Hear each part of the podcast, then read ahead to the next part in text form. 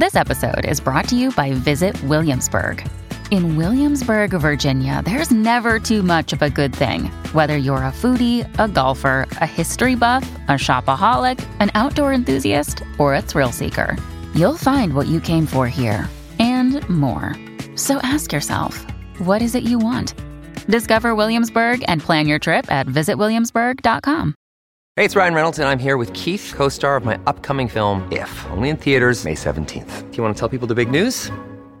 All right, I'll do it. Sign up now and you'll get unlimited for $15 a month in six months of Paramount Plus Essential Plan on us. Mintmobile.com slash switch. Upfront payment of $45 equivalent to $15 per month. Unlimited over 40 gigabytes per month. Face lower speeds. Videos at 480p. Active Mint customers by 531.24 get six months of Paramount Plus Essential Plan. Auto renews after six months. Offer ends May 31st, 2024. Separate Paramount Plus registration required. Terms and conditions apply if rated PG. Hello, everybody. This is Marshall Poe. I'm the editor of the New Books Network. NBN listeners like to read books and buy them. So we thought we'd tell you that right now, our friends at Princeton University Press are having a remarkable site wide sale. You can get 50% off books, including ebooks and audiobooks, with the code 50, F I F T Y, at checkout until May 31. You can save some real money on Princeton University Press books. I encourage you to go there and check it out.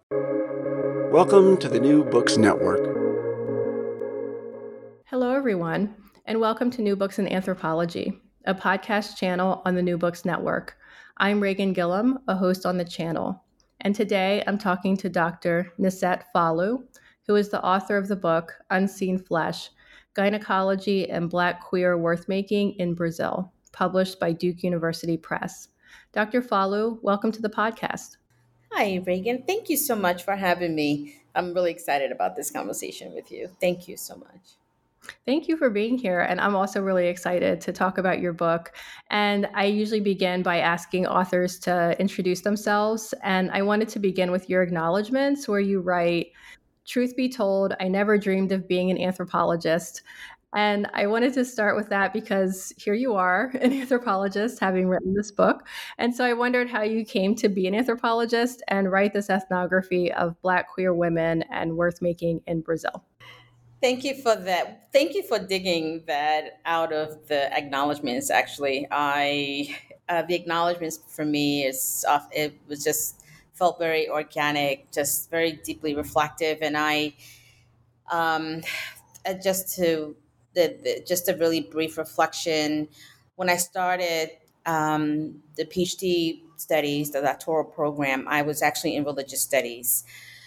Um, in the PhD program at Rice. And then two years later, because the project changed um, and I was already set out to do ethnography for a different project um, and had already started taking um, PhD level anthropology theory courses, the shift from one program to another, um, it's how I ended up in an anthropology department at Rice University.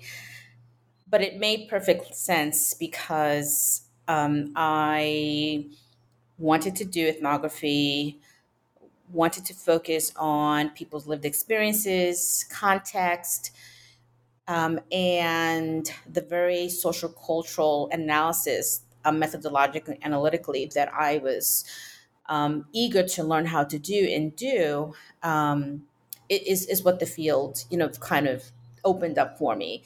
Um, and so the switch was healthy. Um, and yeah, and so then I was an anthropologist. Great. Great.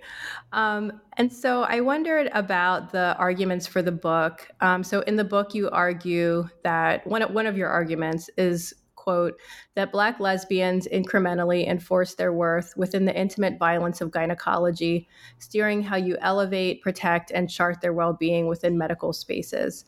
And so, just using that, I guess, as a jumping off point, can you give us an overview of uh, some of what the book is arguing? Sure. Thank you for that question. So, this well, okay, so I can reflect on the argument a bit, also um, kind of rooted in that transition as an anthropologist. Um, um, I had uh, I'd been traveling to Brazil for since 2007 um, for several years um, prior to prior to doing the actual research and fieldwork, and um, very steeped in the the black the Brazilian black lesbian community in Salvador Bahia, um, but did not know a lot about the healthcare system. Um, only topically from like public discourses and you know some of the issues that you know would come up generally about issues of health in the black population here um, in conversations and, and so forth and um, and so I was and so another another piece to how I landed on eventually the argument of the book is that I practiced um, medicine as a physician assistant for some time, and I was very cognizant. I became at some point very cognizant about the invisibility of Black lesbians in in in in the in the physical exam, clinical, right kind of exam, in the medical in the medical context. Um, but specifically, right in the, in the doctor's office. Um, anyway, and so I took these questions and concerns to to Salvador. And after preliminary research and questions, it was very evident that there was a lot of trauma by many Black queer women in Salvador, um, you know, as a result of the experiences with their gynecologist um, but social trauma, right? It kind of just the, the ways in which they describe, they use the word prejudice, anti-blackness, anti-queerness, so forth and so on, and physical trauma, aggressive exams, and so forth. Um, and so that's how the research started. The research started exploring that trauma, the ways in which they understand what was happening, and the ways in which they interpret those experiences um, within those medical spaces based on how they live their lives you know, in the quotidian every day, kind of right in the face of anti-blackness, anti-queerness, you know, gender issues and so forth. Um, and uh, and so I would say that the other really important component was that at the time I was very invested in ethics. Um, and so over time, through a Black feminist lens, I kind of grew into thinking more expansively about ethical value, self making, worth value, right, from different kind of perspectives. Um, um, the, from the you know from from the women's kind of point of view and and and and ways of existing again in those spaces medical spaces and in the everyday world um, and so over time, both during the field uh, field work and in writing the book, um, the argument really kind of morphed into how do we think about the ways in which Brazilian Black queer women um, grip onto their self value and the processes of, of, of, of worth making, the kind of iterative um, iteratives, you know, reinforcing their self esteem, their confidence, um, and their um, and their knowledge production of resisting anti-blackness and anti-queerness within those spaces, and how that speaks to kind of making well-being right in the moment, um,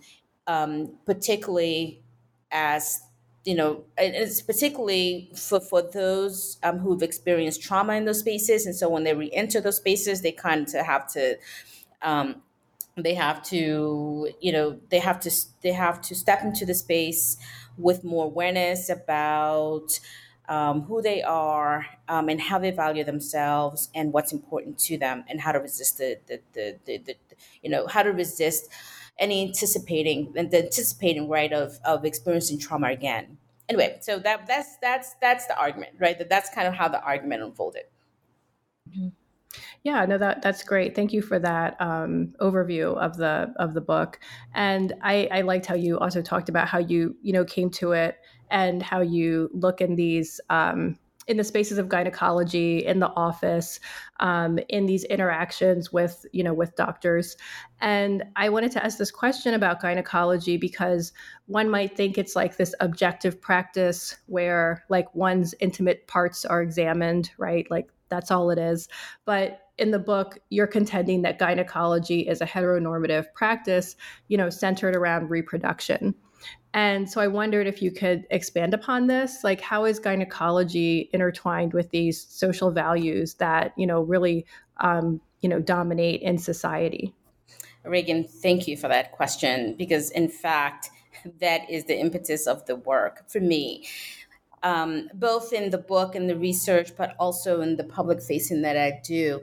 Precisely, um, precisely my clinical lens, right? It get, affords me the opportunity to interrogate, right, the ways in which medicine manages, handles, manipulates the biological, right, and how medical authority um, is inserted. Um, and how you know patients are kind of immediately become subjects or objects, right, if you will, particularly Black folks and and i was looking for something as a researcher different right? I needed to do a social analysis right of the space. Um, and i have over time been invested in thinking about reproductive re- reproductive justice or reproduction very much through the lens of how the how race sexuality and gender and class is made in those spaces um, and constantly, right? Not just social historically, as we have plenty evidence of through the work of Donna Dána-Ain Davis and Deirdre Cooper Owens and many others. Um, but more intimately, right? The, the, the the ways in which physicians are constantly reproducing the systemic the, the, the systems of power within medicine about anti-blackness, medical racism, gender domination, heteronormativity, and, and how right that kind of gets inserted through physicians' own socialities, if you will. Um, within the space, so um, so as part of that, as, as part of as part of that strategy, analytical strategy, um, and so and we also know intersectional work is so difficult right? It's challenging um, parsing out right how each system of power works but also kind of pulling together how they work together right systemically. Um, and so heteronormativity right was very important for me. Um, it was it was key uh, to to to to making to eliciting especially in the work how, for example, the gynecologic exam or the pelvic exam, right, is structured in a heteronormative way. Um, not designed, for example, to uh, to to consider, right, um, or to be uh, to consider um, any specific needs, right, or even the existence of queer female bodies, right, or queer women um, or even any other right kind of any other situations such as uh, virginity, which I talk in the book, right? Or you know, and, and it's not that physicians cannot shift their exams, for example, or their conversations to uh, to which they can and they often do to accommodate and be more sensitive and compassionate to difference, gender, sexual difference, um, but but but physicians are trained in a very heteronormative way, and so I needed to think about, particularly by way of the ways by way that my participants described they're very hetero not just described but how they were so um, the, the way by way that they protested in their conversations with me the very heteronormative and strategies that they experienced um, um, in the exam um, which was very much entangled with anti-blackness um, for them. But so so that so that so so yeah so that analysis of heteronormativity which is very absent um, in much of the work um, around gynecology or even reproductive uh, justice um, you know, and, and you know, in reproductive justice, uh, more specifically, different type of research, right? Whether it's outside of maternal or birthing. Um, and so, so, so, so this is so that was the commitment to really do a heteronormative analysis of heteronormativity, right, as a system of power inside of that space. Mm-hmm. Yeah. Yeah. And I think that's so important because I mean, that's one of the things that I've always sort of gotten from my medical anthropology classes is how medicine is not this, you know, so many people think it's this objective system of just, as you said, the biology. That that's what it is. It's just science. It's it's like no.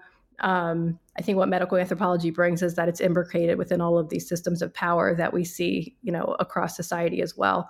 Um, and so your, you know, use of the idea of like heteronormativity of gynecology is is so you know is so critical to bring to that space when you consider the the subject um, of a like a black queer woman um, and so I wanted to, I guess, continue on that that question of um, you have this term gynotrauma, um, and so I wanted to kind of bring that to the fore because it seemed like a term that you know you were specifically contributing um, to the to the discussion of of these encounters, and so you you define it as the act the affective injuries and social burdens from intersectional prejudices and abuses of power and so I wondered if you could expand on that um, that term that you that you offer about how Black lesbians experience these spaces. Yes, thank you. Gynotrauma, a term that I pretty much invented, um, conceived, um, is is a is a is a, it, it derives from this idea of gynecological trauma. Um, so gynecological trauma, medically defined, right, is any trauma uh, to the pelvic area. Definitions will attribute it to, let's say, uh, sexual violence or um, or perhaps a, a surgical procedure um, trauma literally right to the pelvic area, a fall, right, a number uh, of other issues, um, but it does not right uh, it, it, doesn't center um, you might find the definition of it. Let's say um, trauma from an aggressive pelvic exam using either speculum or manual exam um, because the physician is not is neither cognizant um, or or they may even be uncomfortable, right, with this person um, for you know the reasons already discussed, um, the ways in which anti-blackness anti-blackness works, or right, the kind of discomfort around, um, you know, oh, this person is a lesbian or homosexual, right here in Brazil,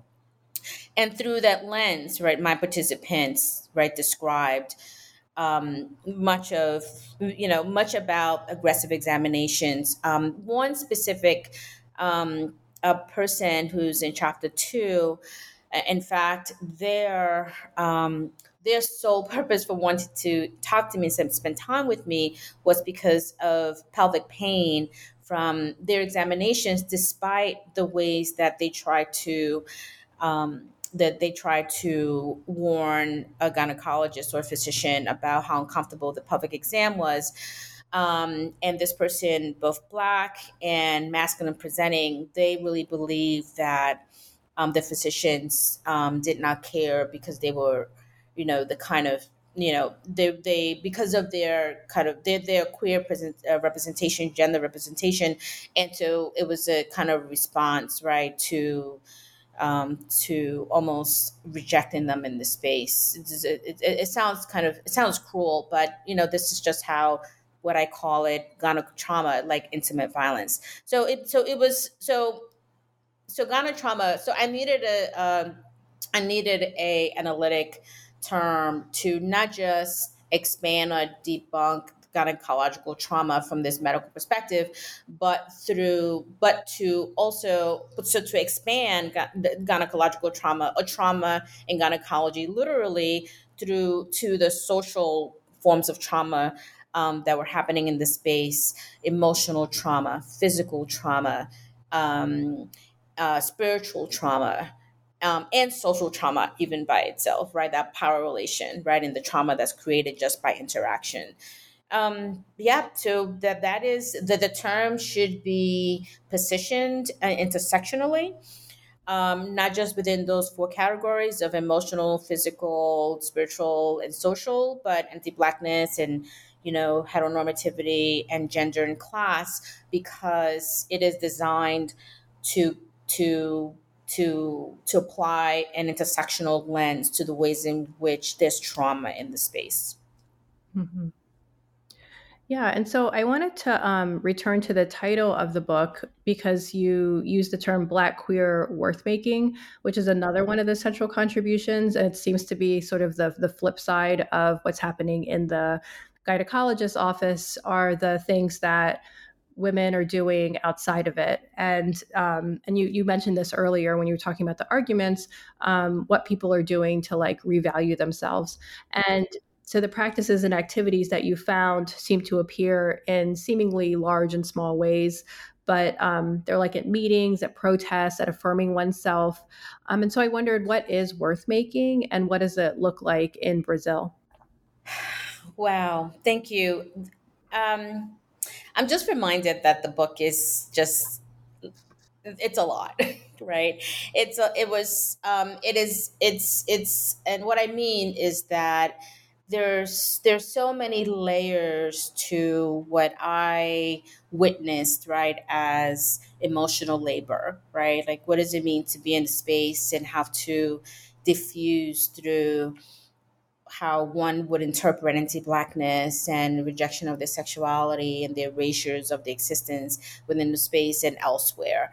Um, and at the same time kind of carry those experiences hide them push them down right in memory um, and then continue to kind of have all sorts of other other emotional labor around family care and work and this and that. Um, and um, and so the worth making worth making for me like i said earlier kind of was birthed out of the ways that i wanted to understand subject formation ways in which one makes some kind of liberatory um, uh, not just uh, well space for themselves at times at time, right? Even in a very tight, constricting space, whether it's by placing the demands on the table, even if it's not listened or adhered to, um, or by way of needing to, you know, seek a kind of self care both in the moment or after as a result of experiencing, right, um, these forms of, of social violence in medical spaces. Um, and so, who, who, who they are as both individual and collective in the medical space um, that kind of very human, existential way of experiencing themselves and grounding themselves, whatever, however possible that is, um, for me, is what I understood as kind of an ethical practice, um, but also uh, a, a way of valuing themselves regardless of what right the, the, regardless of how the power attempts to strip them of who of how they value themselves.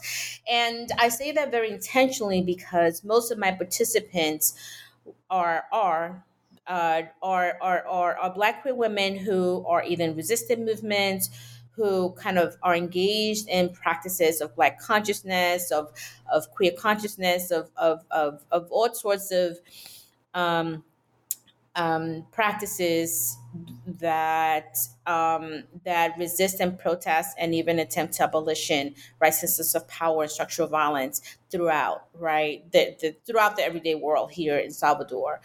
Um, and, and, and and those lens right are brought into that space um, and, and so even in the act of engaging their own knowledge production around what is right and wrong when we're looking at structural violence um, and how that's experienced both structurally and intimately, right, it, it is, is, is part of worth making, right? It, it's part of worth making because they're, they are saying this is, I am worth much more than what I'm experiencing and this is what I need to do, right? Um, to resist or protest or abolish that. Um, and at the same time, I also understood as a healthcare provider that we do not divide our we do not leave ourselves at the medical front door, right? We bring all of who we are into that space as much as right medicine and tries to disembody right uh, who we are um, in many ways. Um, and so, and again, you know, the kind of recognizing that people. Um, particularly my participants are more than objects, right, and subjects in the space is part of worth making.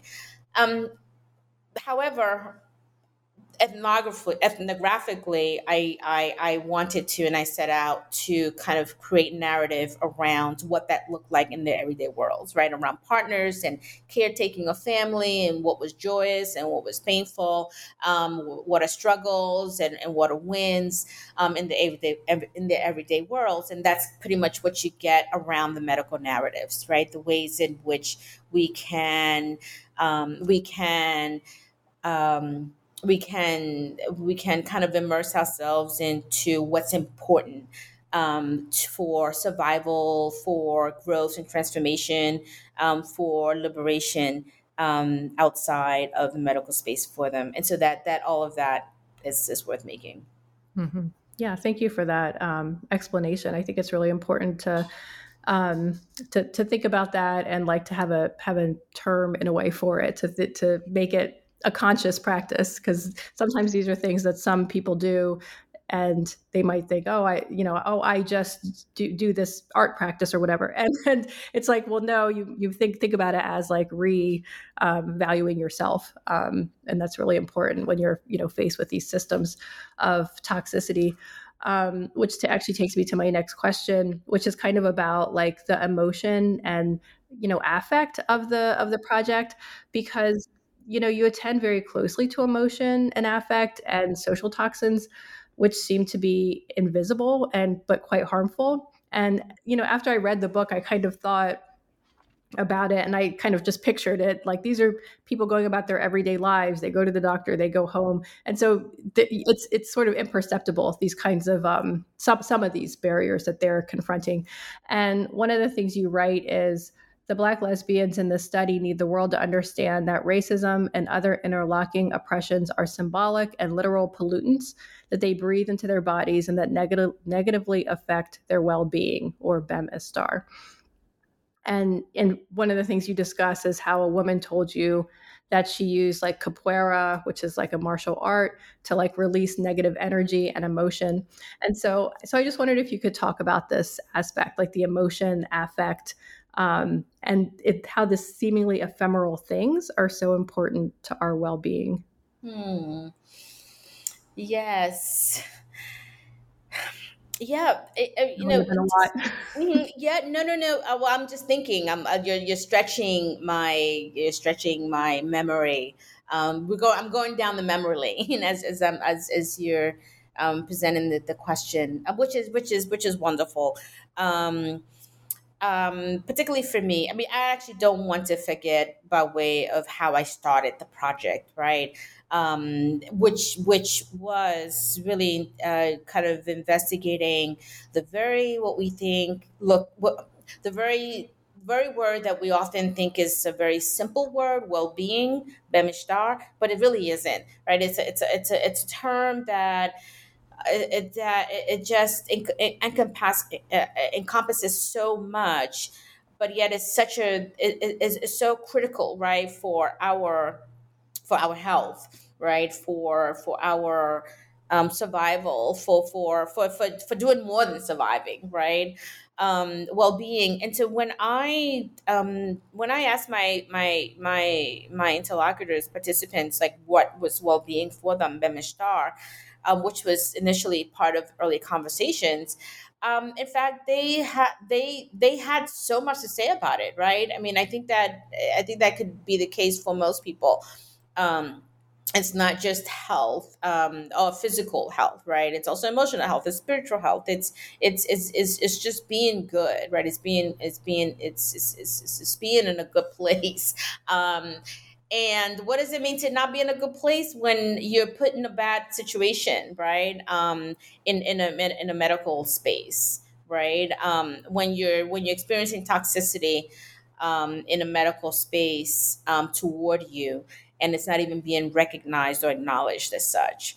Um, insult and um, you know erasure all of those things. Um, and um, and so I in the book uh, through a very which which what I think to be a very Brazilian Black feminist kind of lens, I stretch well being of bem-estar, um, so that we can both acknowledge all the different types of toxicities, social toxicities, right of of structural violence. Um, both in, in healthcare and the medical spaces, but in the everyday world, um, that impacts well-being. Because one of the things that was really important to me was for the medical community to recognize that this love these levels of trauma that are very intimate and are carried um, you know for a very long time by by people um, um, and and not released um, not talked about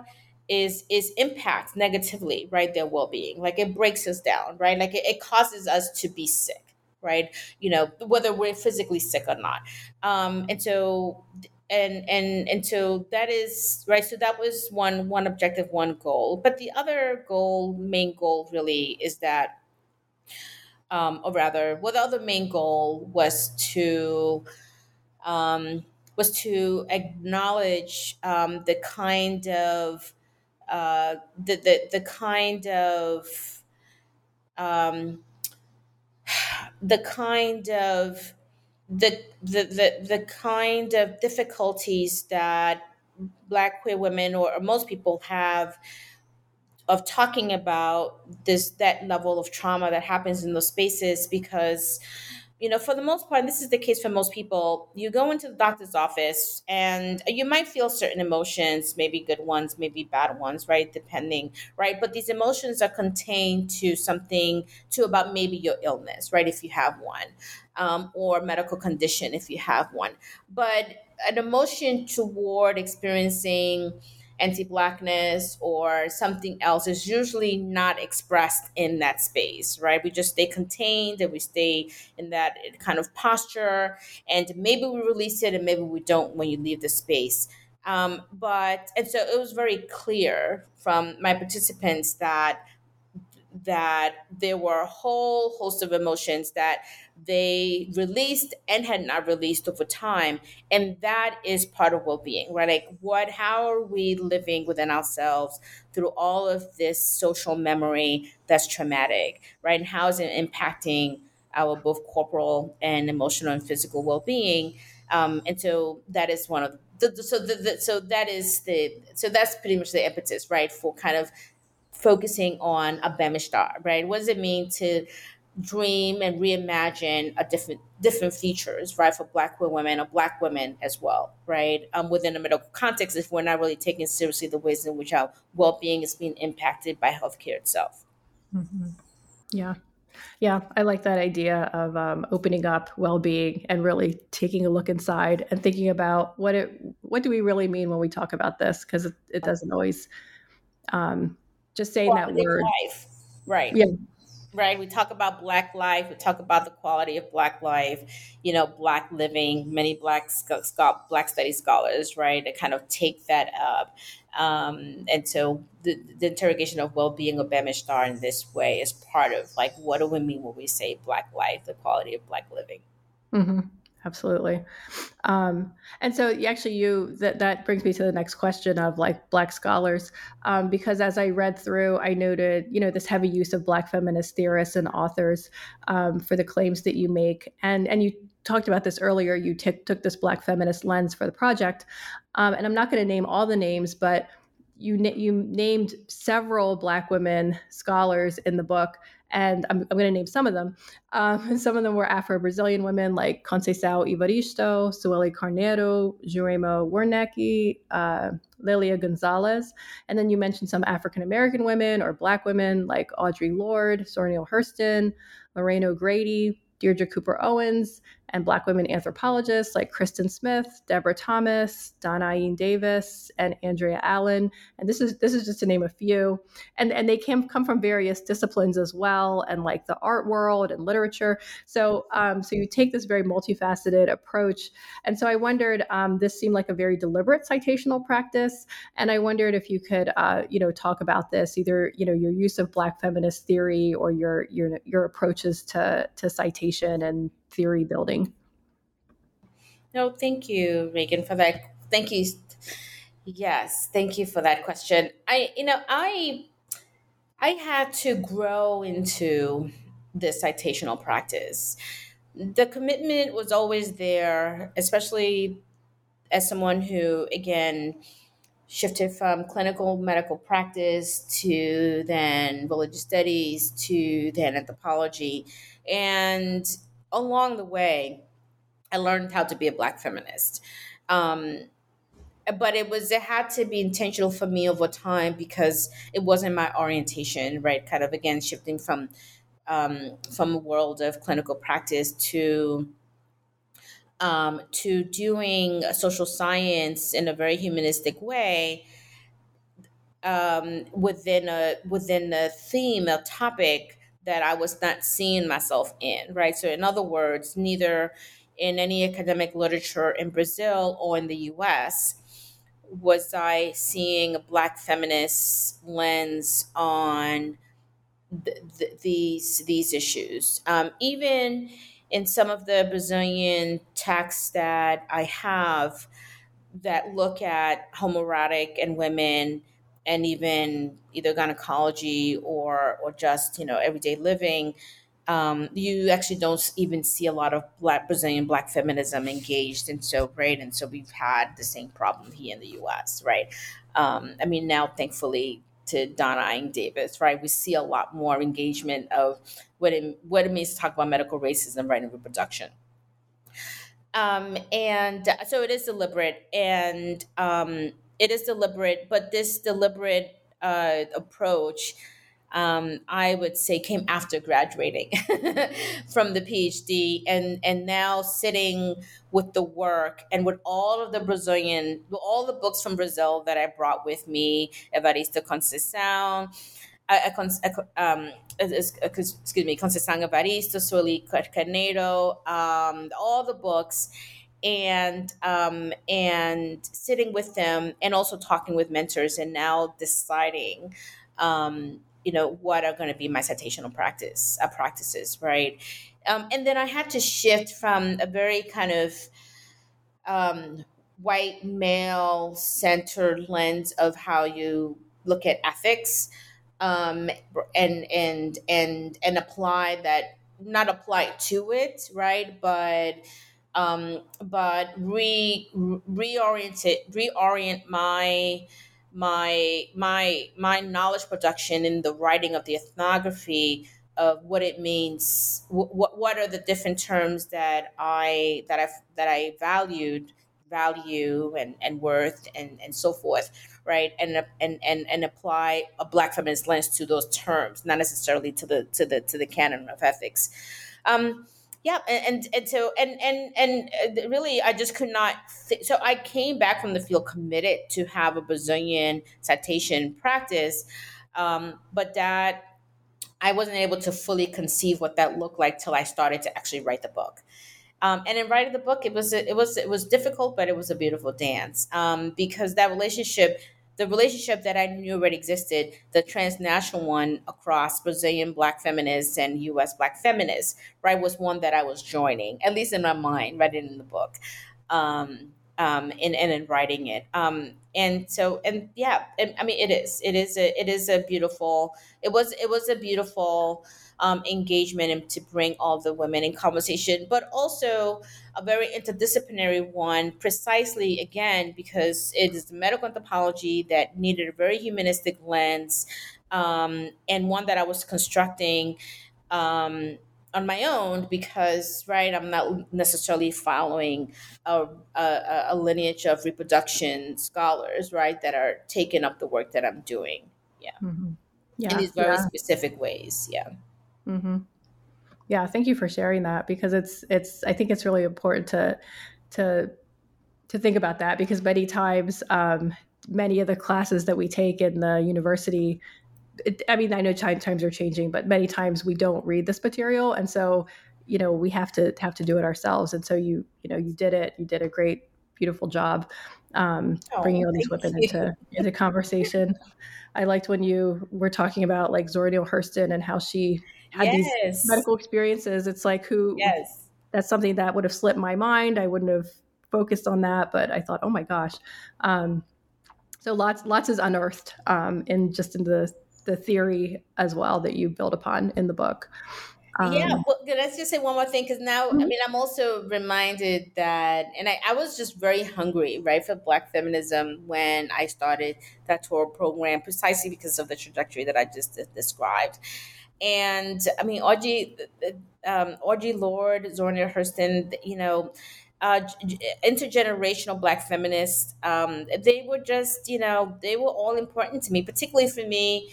Um, you know, to, for me because I'm I I actually span across some of these generations as a, as an individual, um, and and um, and so yeah, it's um, I, I I saw connections right with the with the with the ways that I was analyzing subjectivity, for example, right, a black female subjectivity, that history, right, was very important to me, um, um, and yeah, so. And I, so I wanted to ask you about writing the book um, and how I guess how you put the book together. And so you say that you center storytelling, um, and which you discuss in the introduction of the book but you also you have you know regular chapters of the book and then you have these intervals. And um, the intervals are very short. And in one interval for example you talk about this man who you met at a fair whose mother was a gynecologist. And you know and he kind of wonders why it matters if a patient is a lesbian at a gynecologist's office. And so he kind of gives you that like dominant view. And I, I like that because i thought it was interesting because as an ethnographer myself, I also constantly meet people and I hear what they think about what I'm doing and researching. And they, you know, they give me these little little nuggets, and I'm like, okay, you know, they generally give me sort of the the dominant line. Um, and I, I, just thought it was interesting how you included these moments in the book or and how, how you put the book together. And so I wondered um, if you could just talk about your, you know, structuring of the book or how you came to include these uh, interludes in the book. I love all your questions. Thank you. this is, is really an amazing opportunity um, to um, to for the public to understand uh, to understand why the chapters or how rather they communicate, which was no small feat um, because so I needed to do a social historical analysis, right? Again, here I'm back to the US with all these books, right? I was constantly in, in bookstores in Brazil during the field and then consequent, uh, subsequent trips. And I have, I, ha- I mean, I came back with so many books on a history of medicine in Brazil, history of medicine in Brazil, gender and science in Brazil, so forth. And, and so chapter three became over time the kind of the kind of the, the space where um, we can on the one hand do a social historical analysis of anti-blackness um, sexuality homosexuality and gender and to kind of to kind of reflect on that history through the what I consider as contradictions that I was getting, right, from some very well intentioned or good intentioned physicians, right, that I interviewed. The physicians, most of the physicians that I interviewed in Brazil, right, believed and had, in part, right, a kind of good story to tell, right? But as, right, in the conversations, right, we can, I can kind of hear, right, where they don't clearly see how race is operating, right, or racism, or their own struggles, right, with with gender expression or sexuality, or their actual struggles, right, as in that Dr. Sandra. So it was so, um, and so, however, then chapter three becomes as right as what I call the contact zone, right, a kind of a kind of space of where.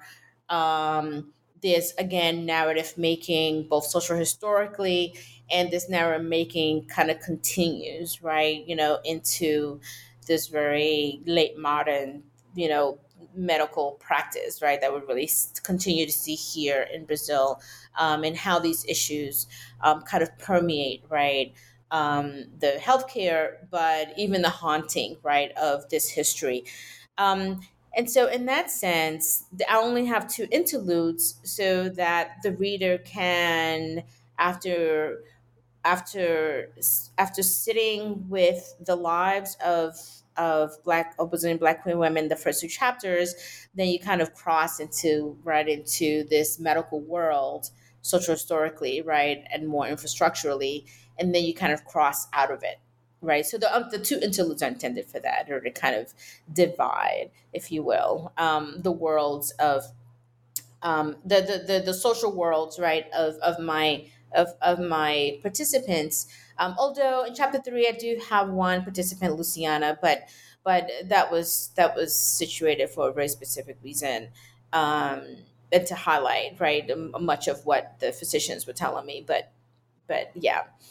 Um, and I and the interludes I also actually so that interlude that you mentioned, um, I just needed to find a space for it. I felt like I could not publish a book without it because the one thing um, I have another article where I talk about kind of me where I talk about um, in, you know in um, in, in, engaging, right, encountering gynecology being made on the streets by by professionals.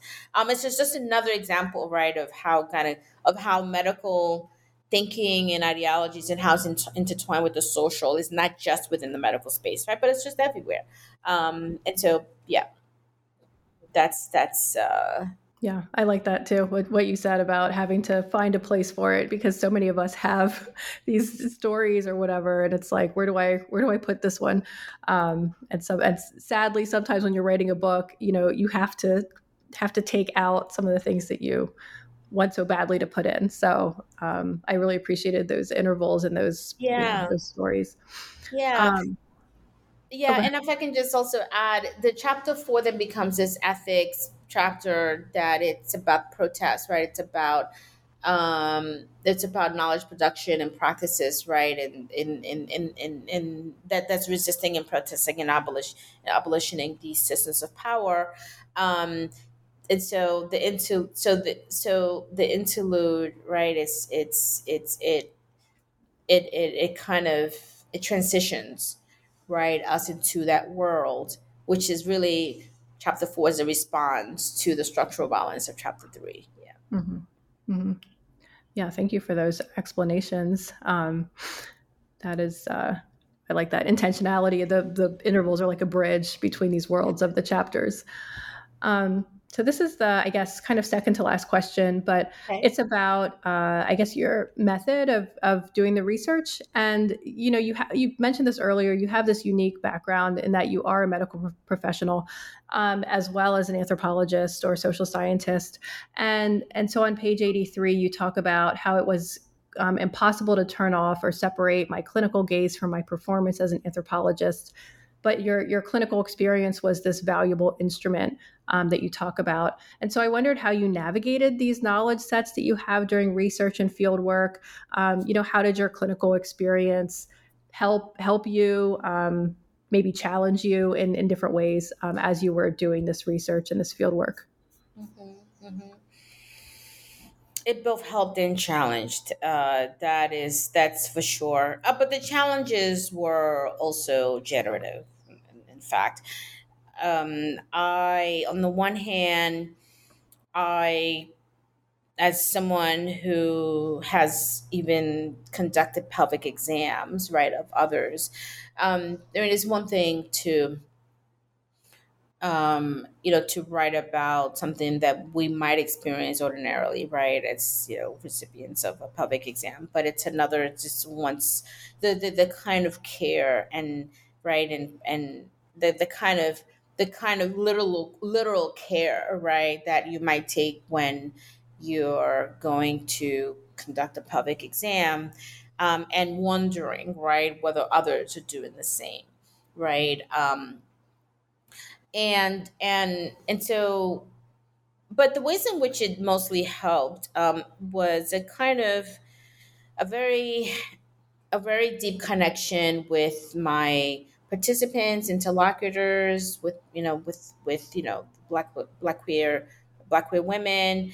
Um, they while my uh, my identity as a black queer woman kind of bridged some of the trust um, in receiving their very sensitive uh, their sensitive stories somehow the ways I could perceive that their um, awareness about my depth of medical knowledge and insight into healthcare and how that works.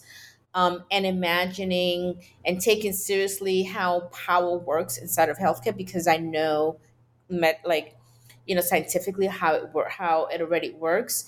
Um, it's it's it's it just allowed for a very a much more organic conversations um, with um, and I deeply believe that um, that it it um, that you know that my participants um, were able to you know we never we don't really think about these conversations for research as transformative but I have evidence based on reflections years, years later that they in fact were right? Um, and in part it i think you know it really it's it's, it's a result right of trusting someone that can themselves engage in particular ethical practices with the information because of the multi lens right that's being that's being brought and the ways in which that's experienced by them um, and so I'm really grateful for that. But the other way that the, the, the, two other the other two comments I want to make is, in fact,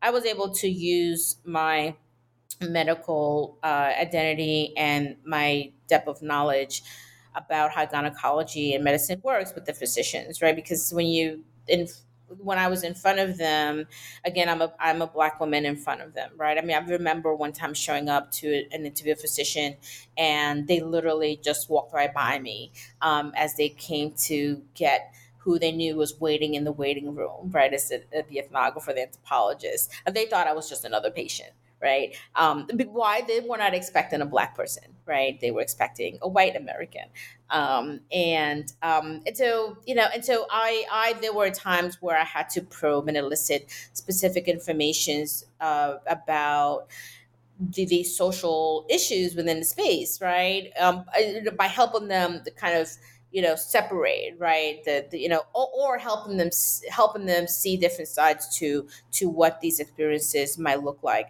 Anyway so so that's so that was so so it was helpful in that sense. But i think ultimately um, i had to embrace you know two hats these two hats anthropologist and the physician assistant in writing the book and just allow myself to you know imagine right? What does it mean to be in the medical space in the ways that I was hearing it, but making it clear, as clear as I could for those who can't see it in the ways that I saw it.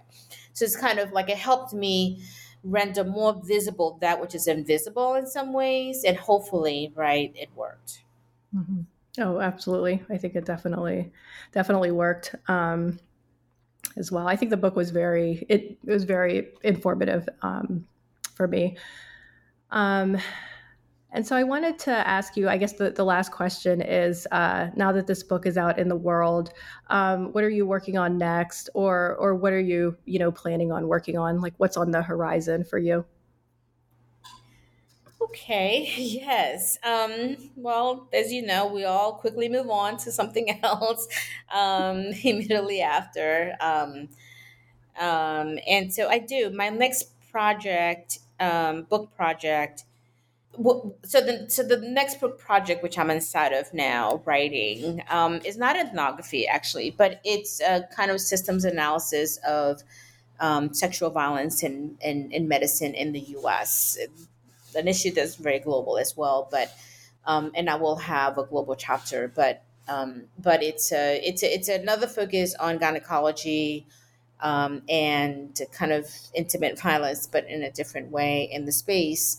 Um, but it's looking at it's, it's, it's a systems of power because of the ways in which we're not accounting for what race looks like um, in in in in the in the because of the absence of, of data or the, the, the lack of attention to to complaints um, and by way of where these balances are registered in the U.S.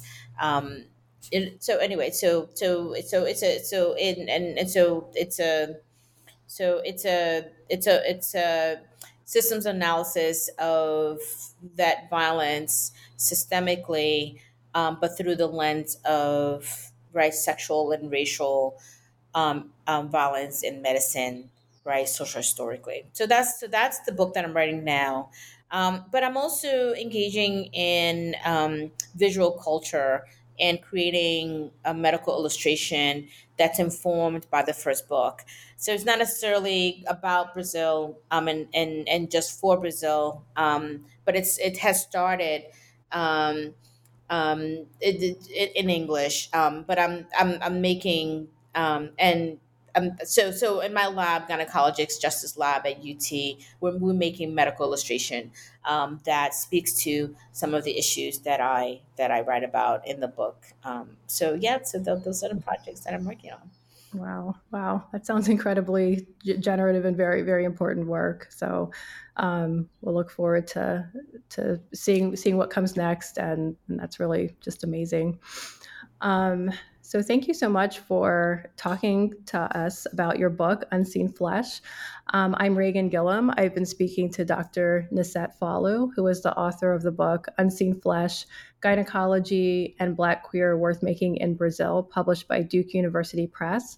Thank you so much for writing this book and for sharing it with us on the podcast.